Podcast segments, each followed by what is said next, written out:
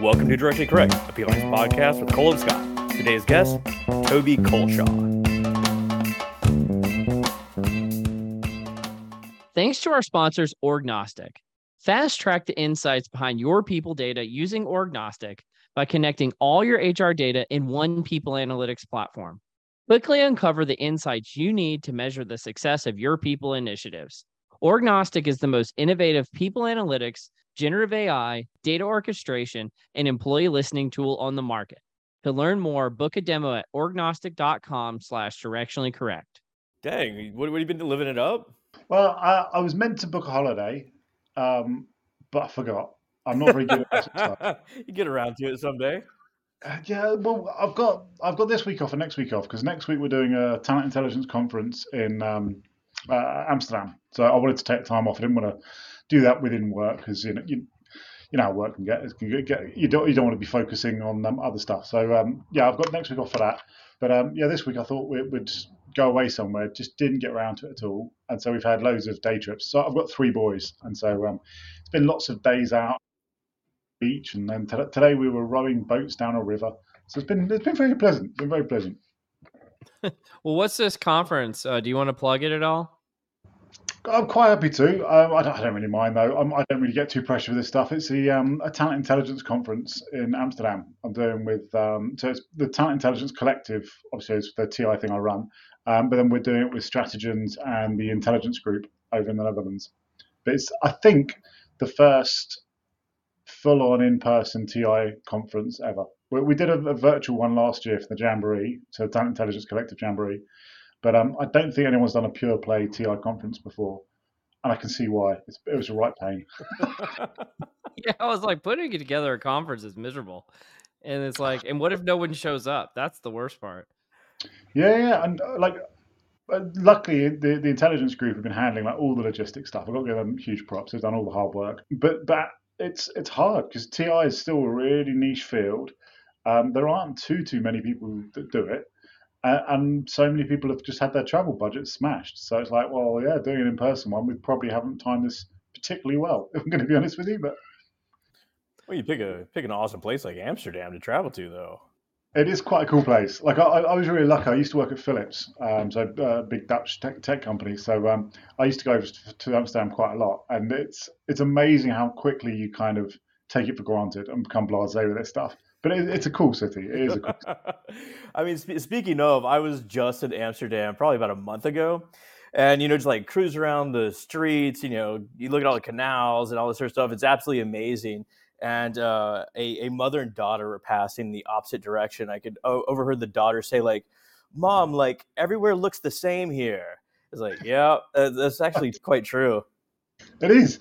Like it's, it's so easy to get lost in that city because uh, all, all, the canals there's no distinguishing features. They all, uh, unless you like really know your bridges, and then you oh can yeah, bridges are which bridges. But for all intents and purposes, it all looks the same. It's um, it's, it's, a, it's a great place. It's a great place. You ever been to uh, Amsterdam, Cole?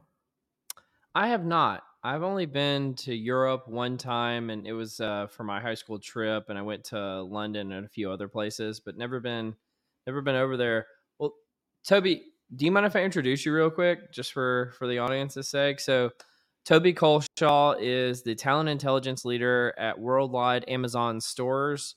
Uh, like you mentioned, you're previously global head of talent intelligence at, and executive recruitment research at Royal Philips.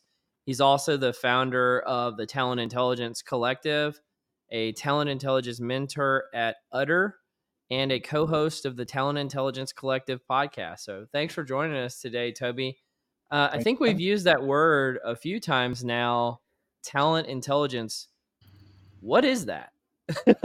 and, and and actually, more importantly, can you tell us what it is not? Because I, I see a lot of people calling themselves talent intelligence nowadays. And I'm like, no, you're not. Um, so, can you tell us about that? Yeah, for sure. So, um, it's a hotly debated topic, is the honest answer.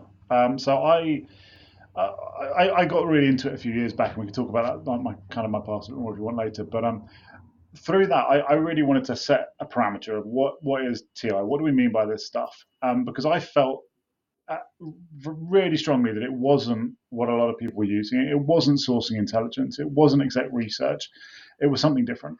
Um, so I started the group off, and we can talk about that if you want later. But we started messing around with definitions, uh, and when I was doing the uh, benchmarking study a couple of years back, we we started really looking at the definitions people were using, and um, it was fascinating for me that the definition that vendors were using was different from the definitions that analysts were using, which which was different from the uh, the definition that TI practitioners were using, and we were all seeing things slightly differently. Broadly, though, it, it's using external labor market data, whether it's about skills or jobs or people or companies, whatever it may be, um, to affect decision making processes within organizations is the broad definition. And that, that's the definition we kind of got to through the, the benchmarking study. And that's broadly the definition that I used within the, um, the book I used as well. I would say there's probably a risk element there as well. It's often to de risk that decision making process. Um, but broadly, it's using external labor market data and then wrapping it in with some kind of internal data, wrapping it with some kind of analytics or, or intel or science type element um, to, to affect decision making processes. I mean, like, let's dig a little bit deeper in there, Toby. So you say you how how do, how do those two things like commingle? So you use external labor market data as a, a comparison base to. Yeah, I'd, I'd, say this will probably answer a question we'll discuss later as well, which is how does it differ? And know you mentioned how does it differ from from other things, and um, I'd say that that's the, one of the core bits is how does it differ for say people analytics? And I'd say traditionally people analytics is got a very structured, uh, defined data set and data criteria that you can control, um, and you're coming very much from a, a usually a heavy technical background with a, an eye to the external but it's the external is there to help set the context, but it's not really the main focus of the function. TI is the, the inverse. It's like it's like the yin and the yang.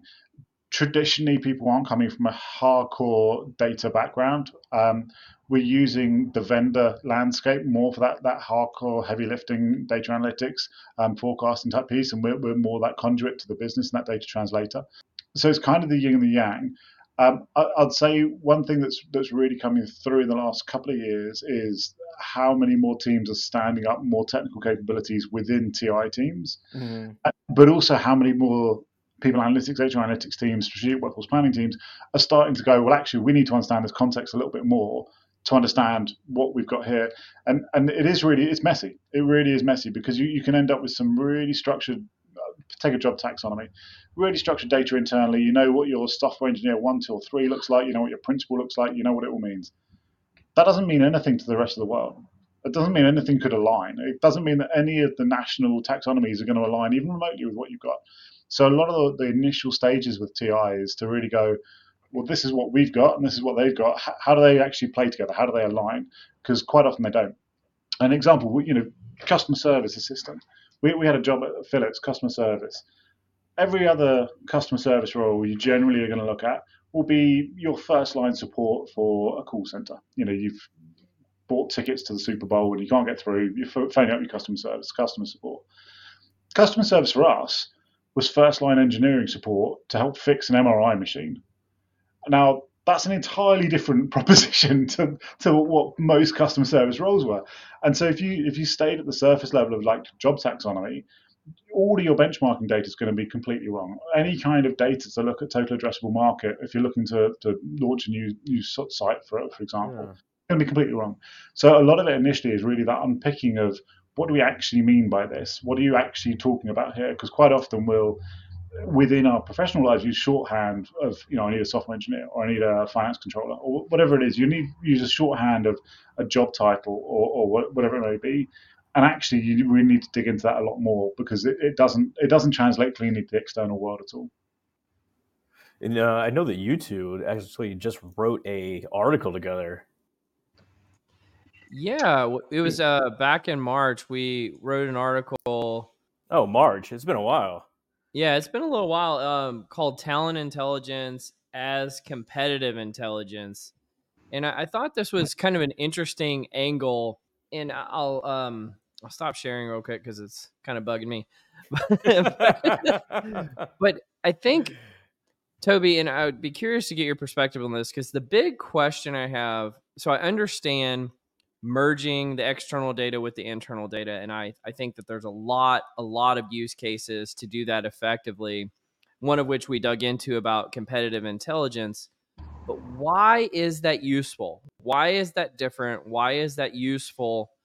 How does it help organizations? Obviously, we had some examples in the article, but I'd, I'd love to just get your perspective in general. Yeah, yeah. So I'd say I'd say there's a couple of different angles. The broader piece around TI, and I, am not going to be a politician and dodge the question. I will loop back, but it's going to sound like a weird answer at first. The vast majority of TI is location feasibility. If you talk to most talent intelligence teams, and I, I run this benchmarking survey, we, we just run it again for this year, you're looking at like 60, 70% of all work going through talent intelligence teams is location feasibility. Full stop. The vast majority is around that. Now, within that, you're going to have lots of different elements. You can have compensation benchmarking, you're going to have talent flow analytics, you're going to have total addressable market, and you're going to have comp- competitive intelligence. Um, but the vast majority is around that location decision. Where competitive intelligence is strong, you can use it in a number of different angles. You can use it on a, what I'd say is a, a fairly safe plane. You, you, know, digging into competitors to understand make the, the, their organizational structure. Are, are, they loaded top heavy? Do they have a very strong um, credit control function versus the, the, rest of the industry? In actual fact, we had an organization where uh, we were doing some d- digging into it in a previous company.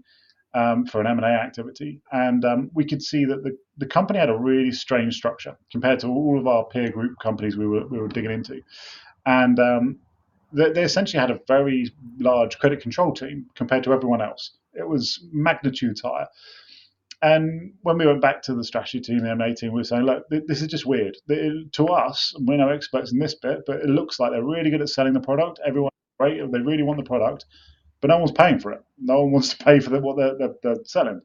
And it was true. When we were doing the due diligence, we were looking at the cash flows. They didn't have any money. They, they just couldn't get the cash flow going through and and it's that's where I'd say competitive intelligence really comes in. It's where you're doing the stuff that you shouldn't really necessarily be doing as a traditional HR function. And I know we want to uh, talk about weaponizing uh, TA later on, but um, it's when you're using the, the labor market data in a different way. So looking at job adverts to see how competitors pivoting their skill sets, how are they pivoting their locations, how are they investing in their um, new, new markets or new, new R&D spend, for example. And we, we've seen that in companies as well, where we, we could see companies pivoting and launching whole new areas, whole new business lines, whole new markets. And they hadn't told the, the, the broader market about it, it hadn't been announced to Wall Street. But the companies I was at, we could go to our, our leadership and say, actually, we can see these companies are pivoting. We need to be aware of this because it's going to hit our market share or it's going to hit our product line or whatever it may be. No, I love that. And and you literally, I know we alluded to it a second ago, but I want to make sure we link to it in the show notes because you literally wrote a book called Talent Intelligence. and it goes through a lot of these examples of very tangible, very tactical ways that talent intelligence can be used beyond just, you know, location strategy, which I think all of us are pretty familiar with. Or if we're, if you're familiar with the space, you're pretty familiar with that. I, I did want to kind of pivot though you lead this group called Talent Intelligence Collective, mm-hmm. which as a person who's tried to kick off groups before and has tried to kick off conferences before too, you are a glutton for punishment. First of all, knowing, knowing that you're doing this, but tell us a little bit about that group. I've kind of crashed your party a few times. I love what you all are doing. Like, tell us about this group and, and how can people get involved if they're interested? Yeah, um, I agree. It, it is a bit of glutton punishment at times, and um, you definitely go see the, the, the energies ebb and flow as it, as it goes. And the, with all these things, there's going to be kind of a, a pivot point in economies of scale, and eventually it will self fulfill. But um, yeah, the, the TIC was essentially my way of, of dodging having to, to actually arrange regular calls. Uh, ironically, I ended up arranging regular calls from it. But um, it started off where I was just having a when I was forming the team at Philips, I, I wanted to benchmark. I, I, this was a newly created TI team. I wanted to know what, what good looked like in this space. How can I? What's who are the best people doing this stuff? And so I reached out to a few people, and I couldn't really find many many teams doing it. But I found a few people that were doing this sort of work from people analytics teams or from HR analytics teams. And um, so I, started having a, a regular uh, monthly call, and then that started getting a bit ropey. So we shifted that to a quarterly call, and I realised I was really not the person to be setting the agenda on this stuff and keeping everyone on really tight ship. And I was like, this this isn't working. Let's let's create a, a, Facebook group so we can all just drop in there and chat things asynchronously, and, and we can just run a bit more fluidly. Um, and so I did that and, and created the the group, and um, we called it the Talent Intel Collective. And we just kept kept running off the back of that. It's really evolved. It really has, and, and you know I, I'm very grateful to, to everyone in the, the community because it's it's grown through the individuals. Uh, you know, we I we do a couple of different monthly calls, we do virtual meetups, we do various different things, um, but a, a, lot of it is through the individuals. It's the individuals giving their time, it's the individuals giving their, their, their wisdom and their insight because a lot of this is new. The vast majority of people standing up these talent intel teams uh, are sub five people teams, and they've all vast majority have been created in the last five years. In actual fact, a huge majority have been created in the last two years and so they, they, there aren't people to really benchmark this stuff off, and, and that's where also the book came from. Was you know I, would have lots of calls with people just to give them ideas around how they could set these teams up, what it could look like, and invariably at the end of it, every single time it was like that's been really great. What can I read about this? And at the time, there was a couple of articles. We'd done a white paper when I was at Philips. Um, Malika did it, um, but we didn't. There wasn't really a kind of a chunky, substantive piece body of work to say here you go, read this. This will help guide you. Um, and so that's that's kind of what I did with the book was just to give people an idea of like this is the current state of play. I'm not saying it's the panacea, it's not the answer for everything, but that was where I saw the world going at that time. Um, and yeah, luckily it seems to be landing pretty well, and people are pretty happy with it. And uh, you can also stop by the Talent Intelligence Collective and get a sticker or mug, right? Support the group, right? you can. I John, popped in there yesterday. I saw your blog. It's got all sorts of great info in there. I, I should I should have I should have been wearing my swag today, shouldn't I? Um, yeah, I forgot about that. Uh, we need did, to send so, you swag too. We'll send you a little button or something. Well, you know, honestly, I'm I'm I'm not very good at doing things the proper way. Generally, I, I look at kind of e- easy lift solutions that I can use wrongly to, to do what I need. So I needed a website to kind of host some of this stuff and to, to put, if we wanted to put templates down, if we wanted to, to put uh, reports out there, etc. I wanted a, a, nice, easy way we could have it as like a central hub where people can just grab all this stuff. Um, and the Google Sheets thing wasn't really working. So I thought, well, what's an easy solution? And I saw Shopify, but obviously to create that, you need some kind of producty type piece as well. So um, yeah, I ended up cre- creating a bit of swag there. So some people have been very generous and jumped into it and, and grabbed a load of swag, which is very. It, it makes me chuckle. It's, it's amazing. Um, someone got how, like, how many how many bomber jackets have you sold yet? Not many. I think there's only one bomber jacket. but the bits that made me chuckle is because I didn't, you know, I'm no retailer. I don't know what I'm doing with that stuff at all. So I hadn't accounted for like local taxes or any of that sort oh, of stuff. Yeah. Quite a lot of it. People were buying it, ringing it up. It was great it looked like a really healthy you know amount they're spending to support the group, but it would cost me money because I, I, hadn't accounted for the taxes, so I ended up spending out more than, than they spent on the product. So it went a bit horribly awry, but um, yeah, it's it works as a hub. Like the reality is, like the the, the product, if you want to buy it, it's great support, but um, it works as a hub. Like to store templates, to, to have the kind of the blogging bit going on there, um, it does work as a, a pretty decent hub solution, to be honest. And like I said, uh, everyone should stop by there and like check it out because there's lots of great information on there. Uh, but let's circle back to your book. Like you say, you don't do things the normal way, and you you kind of laid out why you wrote the book. But how did you write the book? Like right now, I'm writing a book chapter, and it's the worst fucking thing on earth. And I know uh, Cole was gonna write a book, but like I don't know if it's still going or not. No, no, yeah, that that thing. Uh materialized and unmaterialized like 10 times yeah. and i finally just gave up on it uh, I my I tip my hat to you guys because trying it is hard. It's br- it's really brutal. So I, I I started off by I, I mentioned earlier that people were asking me like Where, where's the body of work we can read. So I thought all right I'll start putting some ideas down. And initially I was just going to launch it as a series of like LinkedIn articles or blog posts yeah. or whatever. I was just going to have a series of articles. And then um, somebody introduced me to their publishing editor, and the publishing editor, editor and I had a chat, and I wasn't really at first taking it too seriously in terms of writing the book. I was like, all right, I'll have a chat. Let's see where it goes. And then we, we had the conversation and it, and, it, and it went well. And you kind of go through the whole pu- publishing editing process of, of whether they sign off on the book and everything else.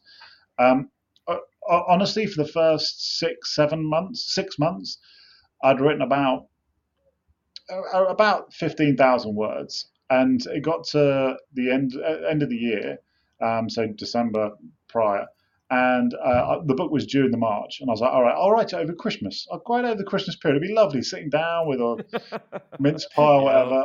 Clearly, none of that big, happened. Big plans. Yeah. Didn't happen at all. Um, so got into the new year, and suddenly I was like, I've got a month left, and I need to deliver this thing. And they were like, you, you you've got, got to deliver this.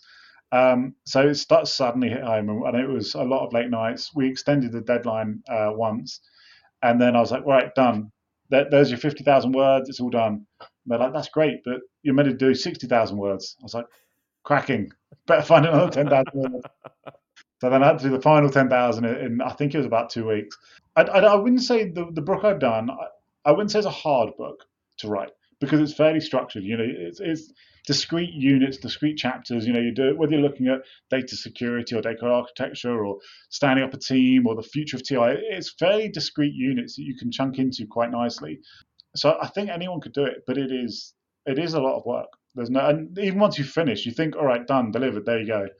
Then it goes through all the editing, and then you've got to do the redrafts and then the editing and the redrafts, and it oh, takes God. a lot of time. Um, but it's, I, I, it was a great experience. It really was. It's like dissertations, right? You just you, you think you're done, like, oh hell no, you're not done. exactly that. Exactly that. Well, so Toby, I've got one really big question in this space. It's been bugging me about talent intelligence, and we we kind of addressed it at one of the orgnostic sessions we had for through the lounge on talent intelligence a few weeks ago. The one with uh, AJ Herman and uh, Travis Windling and Ben Zweig. And I think you were there in attendance where I brought up this concept. If you hear a lot about skills based organizations now and skills taxonomies, and so I, I, I kind of cleverly brought one person from each background one person who is advocating for a skills based organization, one for task based looks at talent intelligence, and then another based on role based looks at talent intelligence. Mm-hmm. Where do you come down on this debate? Because I hear about skills relentlessly, I hear about it all the time. Yeah. What what what's your model? How do you look at this? What, what is t- are all three of those even talent intelligence? Can, mm-hmm. tell us about it yeah, so all, all, of that can comfortably fall into TI. And, and that's the beauty and the danger of TI, because it, it can definitionally end up being super broad. And you can end up with TI teams on the face of it look exactly the same. You dig into their work, totally different. Um, but I could go off on a huge tangent there, so I won't. Um, I, I, think there's a, a lot of focus on the skills based hiring and, and skills based uh, organizational structures, etc. at the moment. I, I don't think it's feasible. I just don't. And the reason being is, I don't think most companies have a really good handle on what skills they have. Um, even if you've got a really good learning management system, if you're capturing all that information, if you've got your talent cards that people fill in once a year, you're still missing probably 70% of the, the on the job learning that people do and the skills development they're doing through that whole yearly period, unless they're permanently like updating their, their talent cards or permanently updating the uh, LMS, which I don't think most people are. Um, you could then kind of have more intelligent systems and start doing inferred skills and, and starting to look at okay what do other people within that have? Okay it's likely that person has it. Uh, i just i just don't think we're we're geared up for that um, you know there are obviously a lot of the vendors are pushing the skills based hiring. It's often the vendors that have great skills taxonomies and great platforms that will give you what a coincidence. based information. It's a very strange coincidence. I think for me it's the it's the downstream impact of it all though. Like if, if I if I hire Scotty for your skill set, not against a job family, not against a job framework, but your skills, well, I now need a whole comp structure to to marry against skills taxonomies, not job frameworks. So now that's got to be redone. And then how do we manage that? So suddenly the traditional hierarchy of work and the hierarchy of an organization doesn't really necessarily work out if you're managing to skills and to project outcomes rather than for job families. So I, I think there's a whole load of downstream impact of, of this skills based hiring that people haven't really necessarily thought through. What it really, I think, will come down to is what I think at its heart it's meant to be is all right, let's still probably hire against jobs but let's just broaden skills. Let's broaden what we're looking for and not pigeonhole people into you're only in this job family. If you've got this skill set, you can have some parallel skills that, that sit across. And I, I, think that's probably where it will end up is actually we're just broadening out of skill bases rather than um, an actual skills based hiring. Uh, but uh, th- those skills are a real deal. So, like, uh, imagine you're hiring an IO psychologist, right?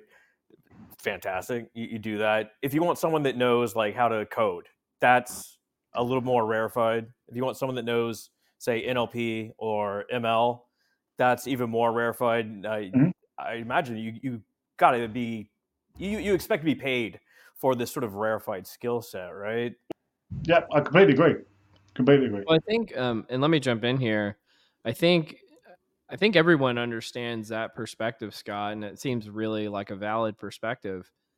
I think where the challenge comes in is the folks that are pushing. We're just going to get rid of the concept of jobs.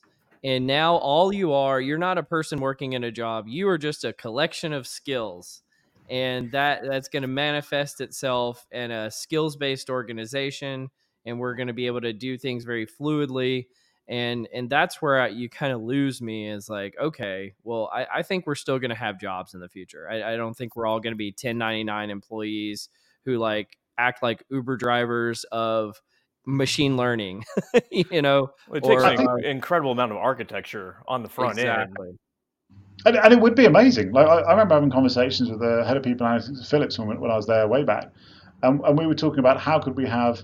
Uh, it, it, was when the gig economy was like the really hot topic of everyone, uh, and I was like, how can we build gig economy flexibility and agility and, and, and freedom within an enterprise organization?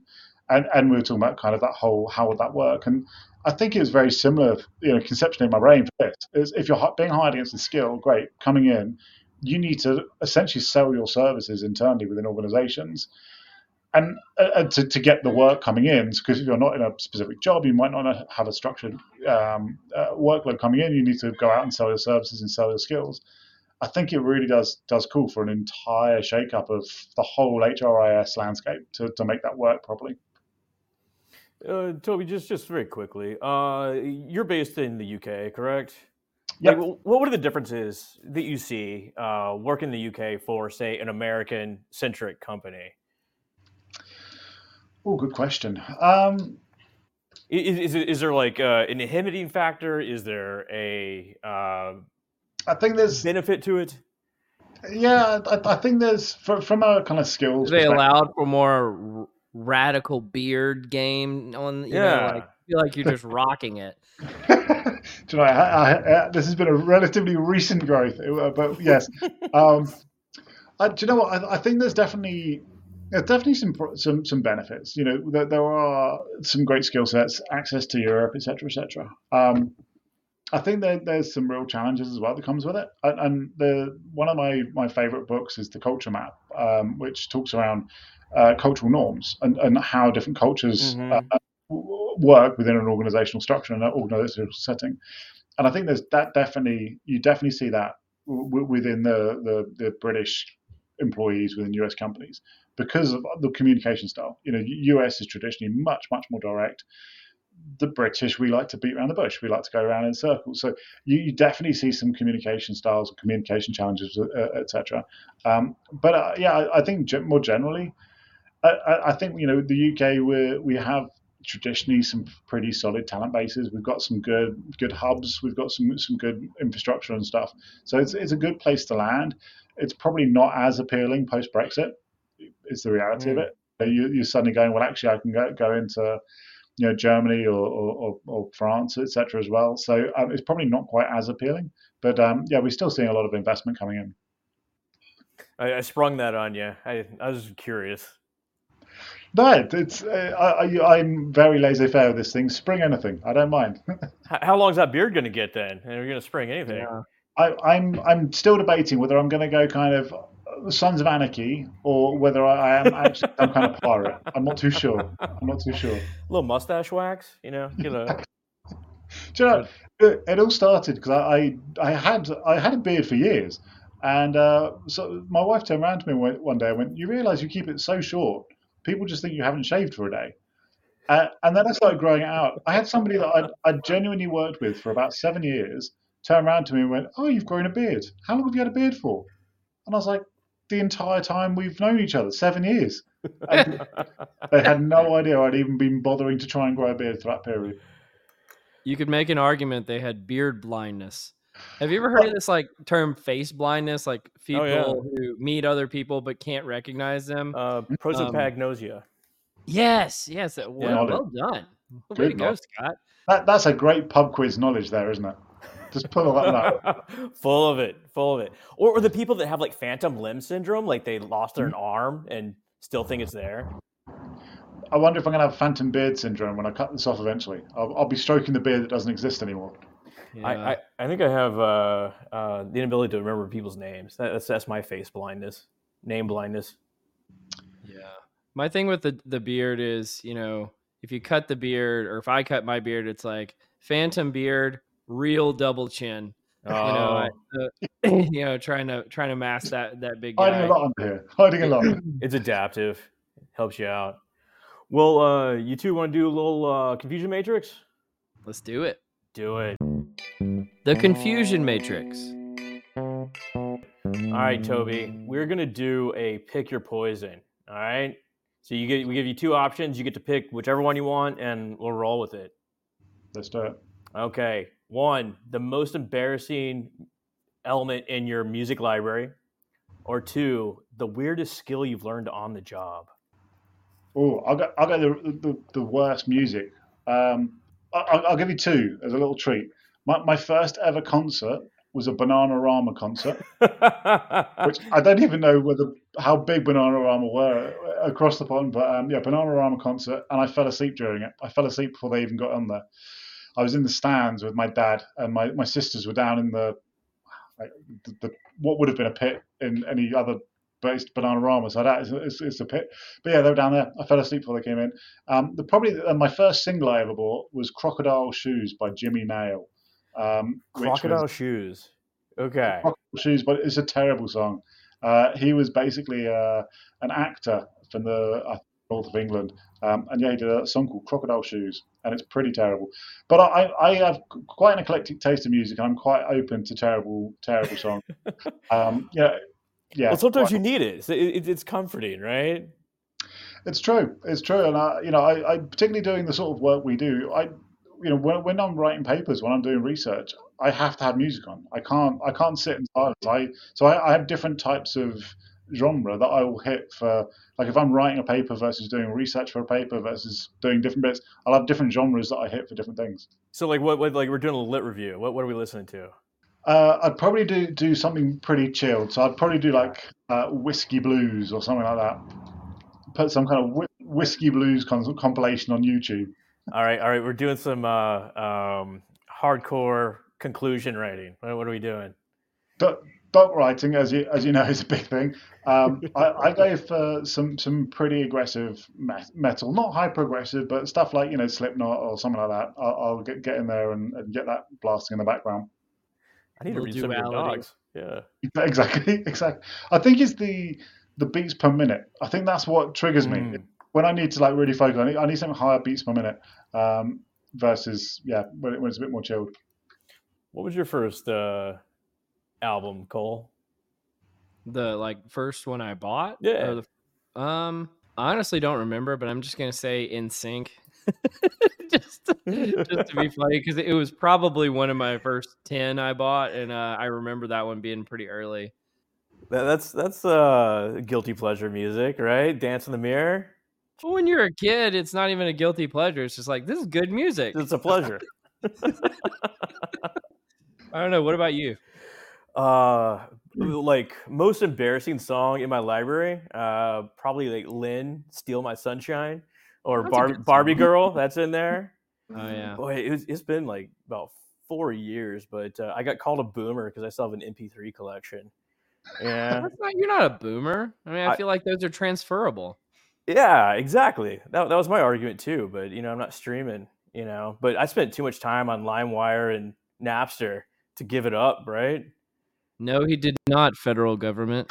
He was just I think they're the both, web. they were both out of business by 20 years. I think statute of limitations, wink, wink, are done. Yeah. Uh, whoever called you a boomer though needs to look into their demographic splits. You know, this is not My, I, I mentioned earlier, I've got three boys. My, my eldest will often call me a boomer, and it's like, hey, Funny. kids. I don't mind you ripping into me, but let's just get these demographic cuts accurate. Like, just get, know what you're calling. You're a few generations off there, sir. Have you seen the uh, like TikTok trends of like I don't know Gen Z saying like, well, life in the late 1900s was like this. It's like, That's amazing. That's just math. so you shut up, you little kid. Well, you ready to do some nerdery? Yeah, let's do it. The nerdery. Where do you want to start? I want to start with a little kudos to you, my friend Scotchua. We got a IOP article. So for the non-initiated, uh, Scott and one of our previous guests, Liz Conger, got a submission uh, accepted in the Industrial Organizational Psychology, uh, or it's a commentary. It's You a commentary. Like, yeah, it's not oversell it. that It's a, a full article. I'm still proud of you. but the full article, uh, I can't remember the actual name of it. It doesn't matter. Well, it's uh, bringing polycultural organizations to life, a network analytics strategy. Yeah, the, the actual focal article dealt with this idea of polycultural organizations, which essentially uh, seeks to develop connections across different employee segments, with the idea being that as opposed to, say, multiculturalism, which is you know kind of a melding of culture, it's kind of like this is in a nutshell. It gets a little more sophisticated than this, but you know like a melding of culture. Polycultural says like you know different elements of the culture are adaptive. Let's you know lean on each other, develop connections across these different groups, and you know, kind of learn from each other, this sort of thing. Fantastic. But they didn't really provide methods to do it. I saw this. So I do a bunch of network analytics. I got several different strategies that organizations can use to, you know, increase this. I didn't want to get too much into the diversity aspect of this, but rather bringing together different employee segments where we can learn from each other. So, like Toby, you're in the UK. I want to know more about this. You're different part of uh, the company than me. Cole brings a different perspective, this sort of stuff. So, um, yeah, I, I put together it's like eight different strategies that organizations can use to uh, help uh, engender connections across different folks. Well, can I ask you a question about it? Um, just back, this is kind of a words and terms question of you mentioned multicultural versus polycultural. Mhm. and ONA seems like it's uniquely suited to analyze polycultural circumstances due to the methodological limitation that you mentioned from the focal article. Um, how how is it different than how you would analyze multicultural work? And maybe I'm just not understanding the differences there. No, once again, it gets a little nuanced. So, uh, way they talk about it, like multiculturalism is like a blending of cultures. You know, kind of bringing together different elements. This, in a So nutshell, it's like a like a suicide of sodas. So you go to the soda Yeah. you get every soda, and that's multiculturalism. Yeah, you know, have like like multiculturalism fairs, and like you go and like get a little sampler from each little group, you know, kind of like blend them all together in your belly, if you get Yeah. this sort of thing. But polyculturalism is like different segments and how to build connections across those segments. Okay. Just keeping them as discrete units. And yeah, The, the benefits of that, but building those bridges between. and and from a network analytic perspective, there, there's several different elements that uh, relate directly to this, such as community detections. So a group of individuals that uh, perhaps they have different genders, different um, ethnicities, different work units, this sort of stuff, but they all collaborate together. They all essentially share knowledge together, so they're going to have a cohesive set, a knowledge base, despite their individual differences. But how can you build bridges across different communities to share those knowledge bases? That's where like the real magic starts happening. So, I mean, we, we talk about these fracture lines, which are kind of artificial between, say, uh, ethnic groups. But if they're in the same group, they essentially have the same knowledge set. So, I mean, like talking in these terms, it, it has value in certain mm, analytic functions. But in reality, you want to share knowledge between these groups, and that's what this is all about. Would, would the same strategies work? Obviously, that's between uh, it's polycultural, but but would, would it also work between polyfunctional? So, would, as you were sa- talking then, I was Yeah. thinking, Yeah. You know, we used to do, do a lot of work combining talent intelligence with market intelligence, with IP litigation, uh, to bring these different elements together to say, okay, what are our back to competitive intelligence? What, what are our competitors doing, and trying to see a holistic picture from everyone? But it, it feels like it would be similar strategies. Exactly, exactly. Once again, like I wanted to stay away from the DEI aspect for this exact reason, because Yeah. you know uh, there's a thing in network now. It's called modularity. Essentially, how the network breaks up into different functions, and it's exceptionally useful because there's greater similarity of the people inside those different modules than Mhm. outside. So uh, you from like oh man, I could go off kind of crazy. There's a thing called like a small world uh, network. So this is essentially like dense interconnected groups, which you have different little communities, but short path links between them. So little bridges across them. So you can reach essentially anyone in the network in three or four steps. And Mm-hmm. that's what you really want to do. Really want to do. You don't want like isolated groups. You uh, you don't want like big sort of diffuse groups either. You want like these like kind of dense groups that work together closely and can share knowledge across different segments. Well, I'm personally pro isolated groups and anti collaboration, so I am against your research, sir. Uh, and luckily, it's not really my research. It's just different strategies uh, that people can use. So, like it, it- to Toby's point, like you can use this in sort of any application, really, if you want to like develop uh, connections across people. Well, that's really cool. Yeah, super interesting. It is. It really is. Well, let's let's go on to our next one, which I'm really curious to see what you guys think about the prevalence of what we're about to share. Um, but I think you came across this, Scott, this Twitter post Oh, X- oh, X post on the, this guy Santiago says, I fired somebody cheating. He was working two jobs, and he gives this whole detailed story uh, about this person on his team who wasn't doing a really good job. Come to find out that he was actually working two jobs at the same time. He had never quit his previous job, and since he was remote, he was working now. And they came up with this term overemployed, which I guess is like a whole trend on the internet. Um, and Scott, I think you had some perspective here too. Do you want to kind of keep going with it? Oh well, I mean, perspective. Like, well, a a Santiago is a wonderful Twitter follow. He's great. If you're, if you're not following him, follow him because he like writes really really compelling sort of things. Uh, it's amazing, right? Someone just like the the fucking balls, the balls to just like, yeah, I'm gonna. Who knows if he, he says two? He could have eight jobs. You know, it takes a while to be found out and essentially let go. So I mean, like someone could be raking in eight, ten paychecks. Who knows? Well, so this is the question. I actually have two questions about this, right? Um, one is how prevalent do we think this actually is for remote based workers? And then the second is other than people fessing up on Reddit or something like that, how would you find out that this is happening without doing creepy, creepy stuff to monitor your employees? I mean, it, it feels it feels apocryphal, right? Like no one would actually do this. No, they're doing it. Yeah. I, I think it's. Have there been isolated cases for sure? Will people do it for sure? Um, I don't think it's anywhere near as prevalent as as people are making out. And, and you know, there's, there's arguments. The whole push to our return to office. One of the triggers for that was this this movement of, of um, be- being overemployed. I'm just not. I'm not convinced. And and the bit the bit I, I when I was reading Santiago's piece, and it's nothing regards to Santiago, but it, it, when I was reading it, I thought, well, you're not firing him for the, the person for being overemployed. You're firing them because they weren't meeting the performance Yeah. target. And and for me, that's the fundamental question. Do I care if any of my employees in life have two, three, five, ten jobs? No.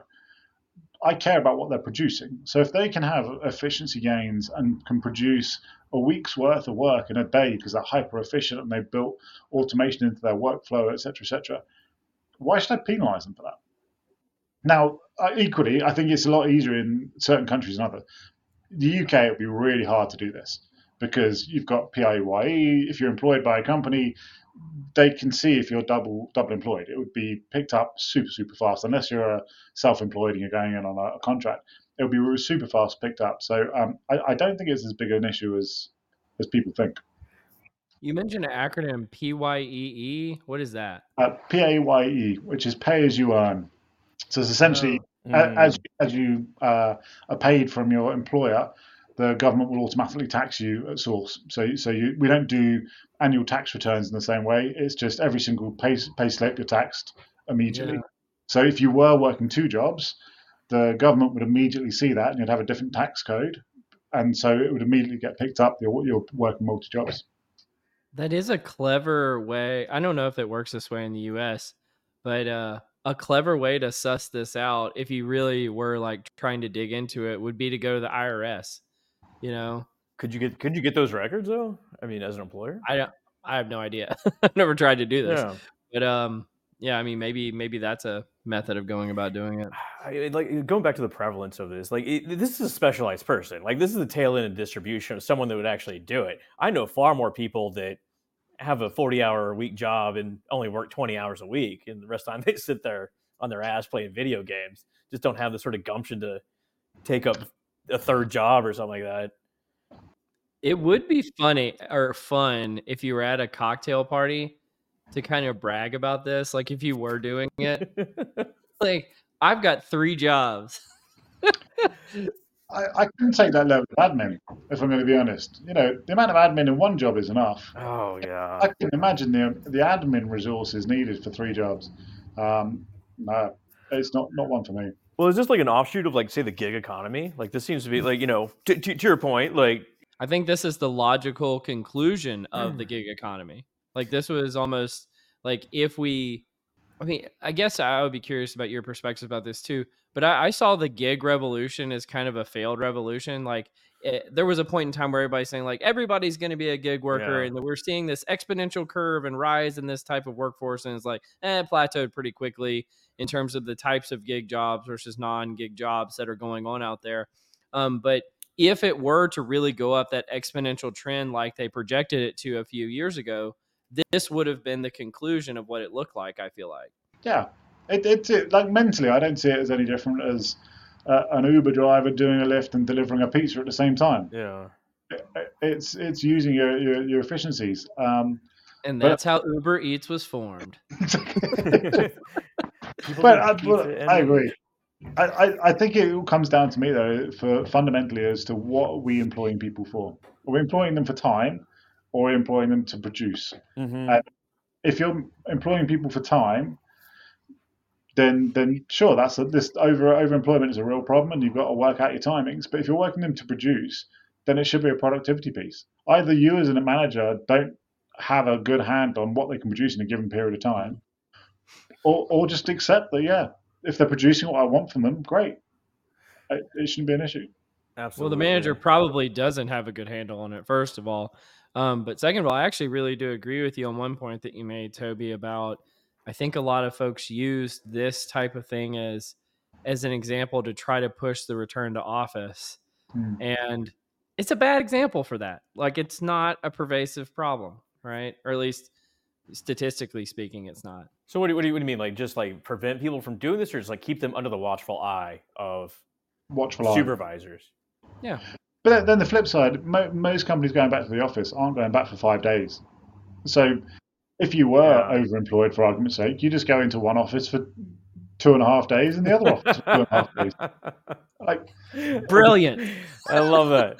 we can keep it going. It's not dead yet. You need to you need to find two offices that are next to each other. Just kind of see everybody. as it's within the same city, you're going to be fine. It's going to be no no problem at all. I mean, like like delivering for Uber Eats is one thing, but like the cognitive load of like just trying to keep everyone's name straight and like who the players are at two knowledge jobs would be like They might be doing the same. You could just get, get an Uber together to the, the other office. Every Wednesday oh, oh yeah, third option. All right, I'm, gonna- I'm going to move us on to our last uh, nerdery topic. Um, and I, I had sent this to you a while back, Toby. Um, Dr. John Sullivan is somebody we've mentioned a few times on the podcast. And uh, this is a new one of his, a relatively new one of his articles called Using Weaponized Recruiting Tools to Achieve Talent Domination by Shifting to an Aggressive Competitor Strategy.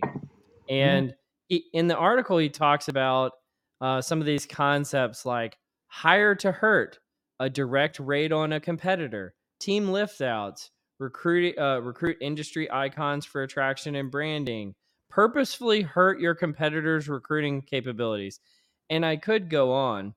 Um, I guess like we we've cited John Sullivan a few times on here. I'm noticing a trend in his articles are getting a little bit more radical every article he writes in terms of like I don't know controversial or just maybe I'll just even call it mean. They're just mean spirited. Um, I guess I'm really curious to talk to you, Toby, about since you've been in this industry for a while, you've been on kind of the intelligence side, not just the sourcing side. Do you think it's I, I guess a two part question. Do you think it's worth using these weaponized recruiting tactics? And do you think that organizations who do employ them actually do get ahead in the long run? Or is this end up hurting them more in the long run? So, to carry, I, I don't think many are doing a lot of this stuff. They might do it in isolated pockets. It's most mm-hmm. aren't. It, it's a natural conclusion. If you assume that there's the war for talent, then this is a natural conclusion. Yeah, let's uh, go scorched earth if we're at war, right? For sure that you can do this stuff. You know, I, I made recommendations, and that's right. It was this sort of work that got me into talent intelligence. You know, when I, I was in a, a, defense firm many years ago, and uh, there was a cybersecurity person we were trying to trying to hire, um, and it was a specific accreditation for the UK government. And you could only get this accreditation if you employed someone with that accreditation and then they get the whole team accredited. But you couldn't just send a team away.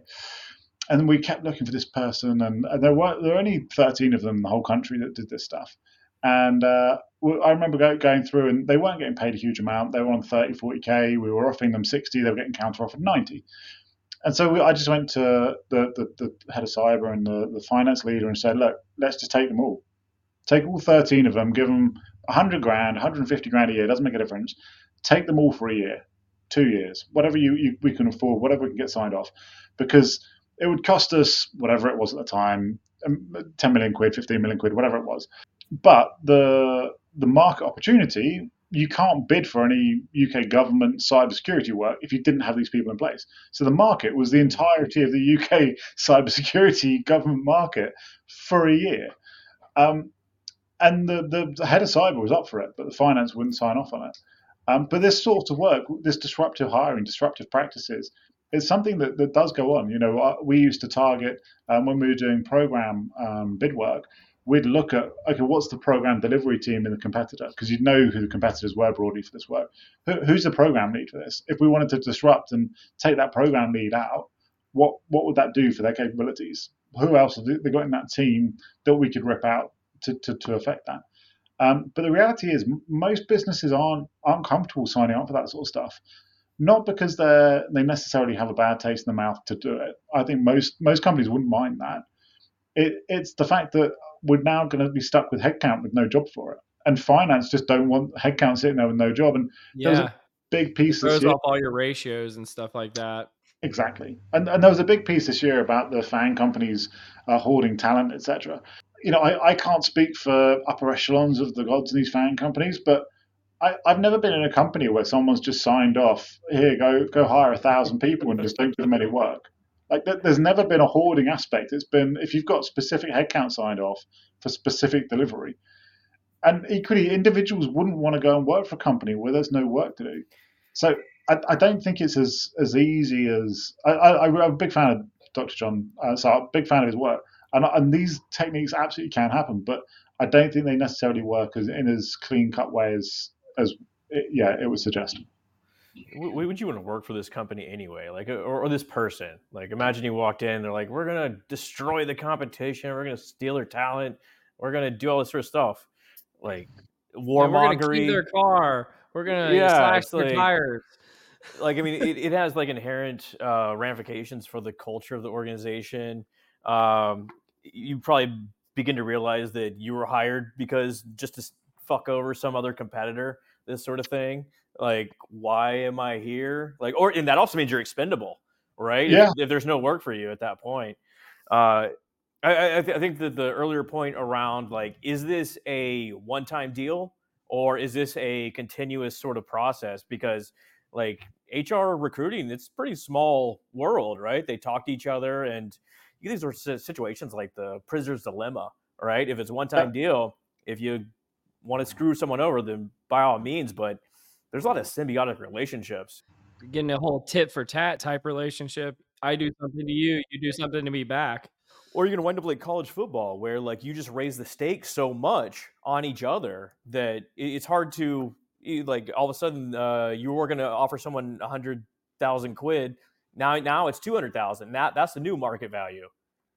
And don't, don't get me wrong. Like, I completely agree. Completely agree. Uh, uh, and I think there's there's a couple of bits that really make me a bit nervous with it. Also, is one is particularly when you start getting to a recruitment process and you're you're asking some very personal questions. I, I, think there's a line in the sand. It's, it's what's appropriate, what's fair, what's what's what's true, and loading recruitment processes for a, a, corporate intelligence perspective, I've never been a fan of. Mm-hmm. I look at that and think, do you know what? That that's just not unfair on the candidate. It's unfair on the individual that's being asked to do this, it, and it gets a bit too close for corporate espionage for my liking. I'm just not not a fan of that. Um, but if flip side being, you know, there's been many cases. You know, a lot of the, the big tech companies got huge fines because they were colluding not to hire from each other. So mm-hmm. I, th- I, think you know the, the the thought that it's aggressively people targeting or ripping out teams. Can you do it for sure? Like, yeah. have I seen of entire teams in financial services being lifted and shifted to other financial services organizations? Yeah, I've seen it happen. But I, I, I think, you know, in the same way that TA is a small world, a lot of these VPs, these CEOs, the C suites, they've all worked with each other. They've been in the same industries for like 15, 20, 30 years. They're, they're all you know, first name basis. They're exactly. not let a lot of this stuff slide for very long. I mean, this is definitely if, if, you're a psychopath, you'll definitely like this article. So yeah. but, but, but the flip side being, I, I am a fan of being using talent intelligence, labor market intelligence in a much more aggressive way, in a much more commercially uh, a bigger commercial application. I think we are generally in HR, we, we are quite, we, we hold our data within and we're not very good at flipping it to what's the commercial input, impact of this stuff. Yeah. And that's one thing that this, this article does really well is to highlight actually what we do here, we can massively disrupt commercials for our competitors. Yeah. It's almost like you're using talent intelligence for competitive intelligence or something like that. I don't know. Yeah. Someone should write an article on that. Yeah, we somebody should. Um, well, I think I think you had a question for us, Toby, about um, strategic workforce planning and people analytics and talent intelligence and all of those. I don't know what's what's going on there. Yeah, so I, I'm seeing more broadly where, and in the book, I, I, I kind of hypothesize one of the future situations is all of this stuff needs to come together. And I think there's still quite discrete units of people analytics, strategic workforce planning, talent intelligence. Where what do you see the future being? Do you see these functions or and the other talent acquisition analytics or whatever else ones as well? Do you see it all coming together? Do you see it all being one? You know, organization, people science function or people intelligence function, whatever it is, or do you think they're they are discreetly different and they should have different homes? Or I'd love to hear your takes. Yeah, I mean, my my perspective is I've been I mean, I'm living in the future already, Toby. I've been uh I, I've been treating them as complimentary for a while. Um, I, I was uh, at a dinner earlier this week where I mentioned I feel like I'm like a one person, uh, like you know, trying to be a hero, trying to keep the workforce planning community and the people analytics community connected, because they just seem to be ship ship sailing in different directions. But I've led workforce planning functions. I led people analytics functions. While I was leading people analytics, I was doing talent intelligence work. Um, I really think they're extremely complementary. Um, and I think most people who don't see them as complementary is just due to ignorance. They're just not familiar with the special superpowers that the other functions give you. And so hmm. I I am very much in violent agreement that they, these three should coalesce over time and just because I find them all interesting in different ways. So, uh, the, and I'll even couple in there like the IO psychology skill set is a, is an even an additional X factor variable that goes into those three as well. Um, what would you say, Scott? Well, I mean, like just hearing you talk there, like I'm not sure I'd really draw a distinction between like workforce planning and people analytics. I'm not sure that I, I see a distinction between the two, and because uh, to your point, they are complementary. Yeah. Uh, and over time, just things become more consolidated. You, you, you start out with these little fiefdoms and they tend to come together. Uh, this seems to be a natural order of things. Of course, you need to follow the business needs. Certain organizations may need them separate, some may need them together. So, yeah. I mean, I've seen like workforce planning functions that are sitting in like a call center, perhaps, and they have no idea that people analytics even exists because mm-hmm. all they're doing is really highly operational, highly transactional, we got to hire 30 people this week because we know 30 people are going to quit because it happens mm-hmm. every week and it's just um, you know they, they don't really see that kind of overlap but definitely um, definitely think that they should be but um, yeah toby having you on as a guest has been a lot of fun. I've been really looking forward to this for a while, and I've admired what you've been doing in the talent intelligence space for even longer than that. So thank you so much for joining this week. Before I give you the final word, uh, Scott, any parting words for Toby? Oh, there's a final question. Uh, you and your boys going to go to the river today? What, what, what are you doing?